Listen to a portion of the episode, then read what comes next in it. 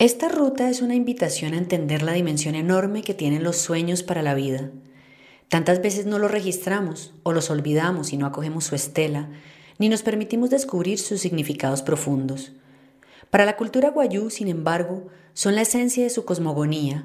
Allí se teje el pensamiento que luego se trasladará a los tejidos de estas maestras artesanas y de toda su descendencia. Cada una de ellas en sus puntadas está dándonos pistas sobre el entorno, la cotidianidad, el clima o el estado del alma.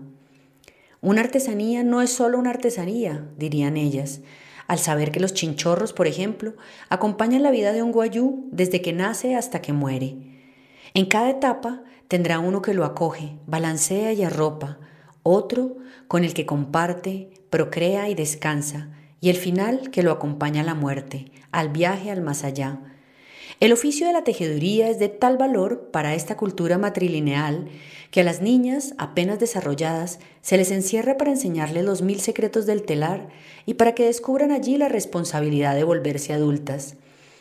Este viaje por la Guajira, desde Río Hacha hasta el Cabo de la Vela y Nazaret, en la Alta Guajira, te permitirá ver cómo se asume la vida de ranchería en el interior y la sabana, hasta aquella que se siente distinta al lado del mar.